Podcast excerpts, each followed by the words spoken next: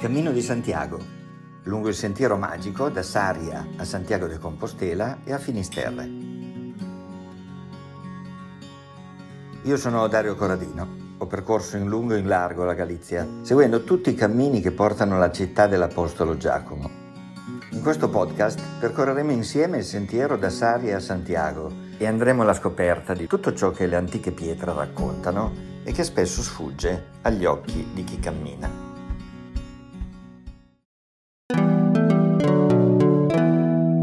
Piedras Santas e Eremo di San Guillermo. Non ci va quasi nessuno, eppure sono importanti testimonianze dell'antico passato di Finisterre. I siti che ci interessano sono sul monte Fascio e su quello di San Guillermo. Entrambe le cime sono antichi luoghi di potere cristianizzati che si contraddistinguono per i culti della dea madre della natura. Il Monte Fascio ospita rocce basculanti, las piedras santas, le pietre sante. Nel secondo sito, invece, troveremo le rovine dell'eremo di San Guillermo e i segni di un antico culto solare, in un luogo celebre anche per la leggenda della strega Orcaveia. Il Monte Fascio è il punto più alto di Capo Fisterra, 241 metri, Fascio in galiziano significa torcia. Qui, fin da tempi remoti, venivano accesi fuochi per avvertire i marinai dei pericolosi frangenti di quella che oggi è chiamata Costa da Morte, Costa della Morte, proprio perché esiste tutta una serie di scogli e altre insidie per le navi che si avvicinano troppo a riva. Accanto a questa vetta si trovano le Piedras Santas, sono massi quasi rotondi e basculanti ai quali vengono attribuiti poteri speciali. Proprio per questa loro strana proprietà venivano usati dai sacerdoti celti come una sorta di oracolo, per provare la verginità di una fanciulla o per confermare colpevolezza o infedeltà, costringendo qualche malcapitata o malcapitato a mettersi sopra e a tentare di farlo oscillare. E il prodigio sta proprio in questo, che basta poco sforzo per farle muovere, ma ci vorrebbe una grandissima forza per spostarle anche solo di poco.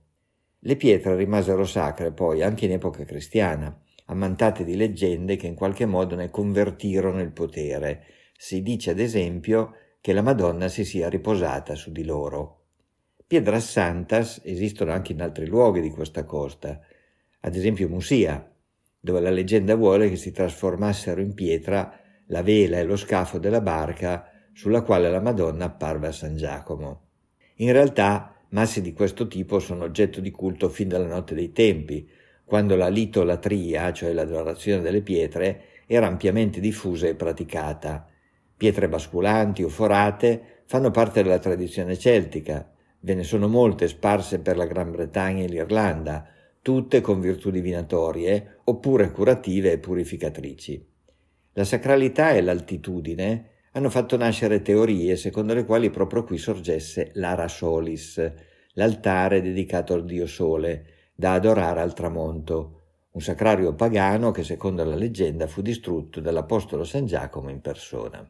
Ovviamente non c'è nulla più che una leggenda, anche se il ricordo di questo altare vive ancora nel nome della piazza più caratteristica del centro di Finisterre e si dice anche che il calice e l'ostia presenti nello stemma della Galizia, rappresentazione del Santo Graal, provengano da una cristianizzazione dell'altare pagano, in cui il calice simboleggerebbe l'orizzonte del mare e l'ostia il sole al suo tramonto. Non lontano da qui, infine, uno scoglio a forma di tavola quadrata conficcato pochi metri nel mare, sulla punta estrema del promontorio, è anche chiamato Arasolis, proprio per la sua somiglianza con una mensa d'altare. Altro punto candidato ad aver ospitato l'Ara Solis è l'ermita di San Guillermo, che sorge a poca distanza e concentra su di sé un bel po' di leggende. Da lì si gode una vista incomparabile sul golfo di Fisterra, ma non sull'Atlantico. Il golfo dominato in lontananza dalla mole violacea del Monte Pindo. E lì attorno sono stati trovati i resti di un ancora più antico cromlech, uno di quei cerchi magici di pietre come a Stonehenge che meriterebbe ricerche accurate, mentre per ora i massi che lo componevano sono annegati nella vegetazione. Ma torniamo all'ermita di San Guillermo e all'Ara Solis, che, secondo alcuni studiosi, sarebbe stato non un luogo generico, ma un preciso manufatto, un altare vero, meta concreta di pellegrinaggi, dato il fortissimo carico simbolico del luogo. Infatti, solo sul promontorio di Fisterra di Finisterre, ultimo lembo delle terre conosciute, il Sole si nasconde definitivamente. Qui termina il percorso solare e insieme quello delle stelle, della Via Lattea. Era impossibile andare oltre ed era una questione esistenziale per gli abitanti europei più remoti e per i pellegrini più antichi, e forse anche per quelli attuali, raggiungere proprio questo punto, che concentra in sé il grande mistero della morte e della rinascita, rappresentato ogni giorno in modo imponente e magico dal sole che tramonta e poi risorge. Dell'eremo si sa che fu distrutto nel XVIII secolo e un po' tutte le leggende concordano nell'associarlo al culto del sole e a riti di fertilità, entrambi ovviamente antecedenti alla costruzione del rifugio per l'anacoreta Guglielmo, per l'eremita Guglielmo. Per quanto riguarda il culto solare, ogni dubbio sembra fugato da un clamoroso indizio. Sul grande masso che incombe sui resti dell'eremo è infatti incisa l'immagine del sole.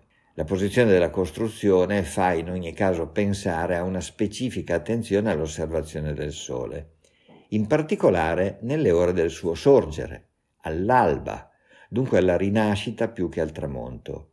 Si andava dunque là, dove il Sole moriva, per attenderne la rinascita, in un luogo che in pratica univa quei due fondamentali momenti del ciclo solare. L'entrata dell'eremo è perfettamente orientata all'alba equinoziale. Forse anche per questo l'altra specialità del luogo è rappresentata dai riti propiziatori della fertilità. Vi è una particolare pietra, lunga e leggermente concava, sulla quale le coppie sterili, al termine di particolari rituali, si univano per concepire figli.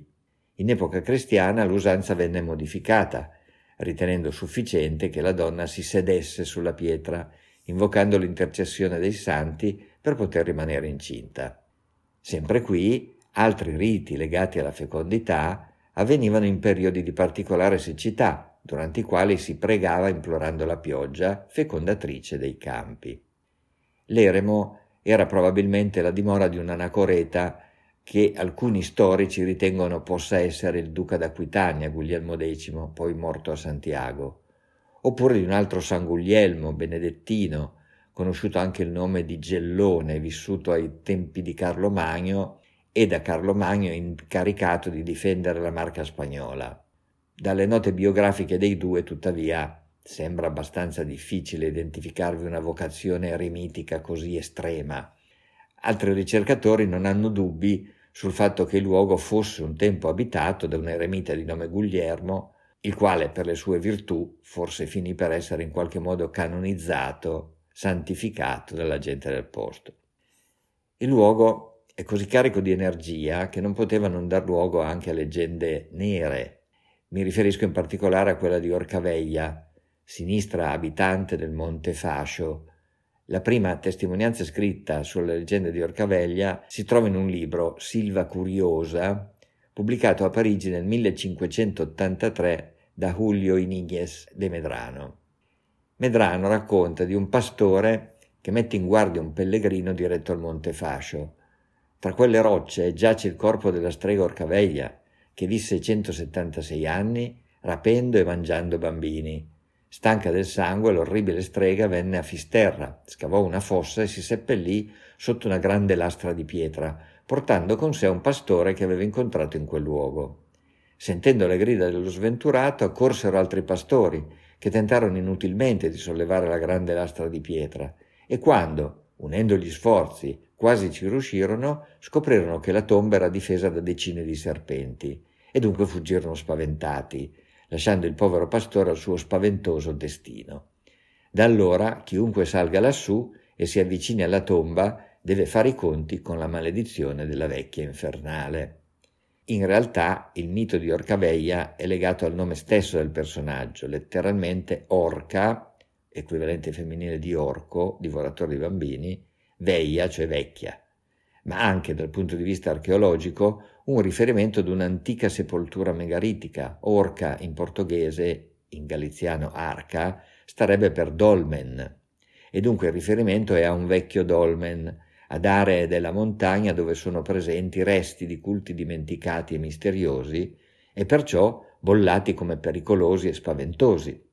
Seguendo questa ipotesi, altri studiosi identificano il dolmen con alcuni ruderi che sono stati trovati in cima al Monte Fascio, in un'area privata e recintata di proprietà di una compagnia telefonica. La vecchia Orcaveglia si integra così nell'insieme di miti e leggende che si raccolgono in un luogo estremo del mondo occidentale con un significato simbolico di morte e resurrezione.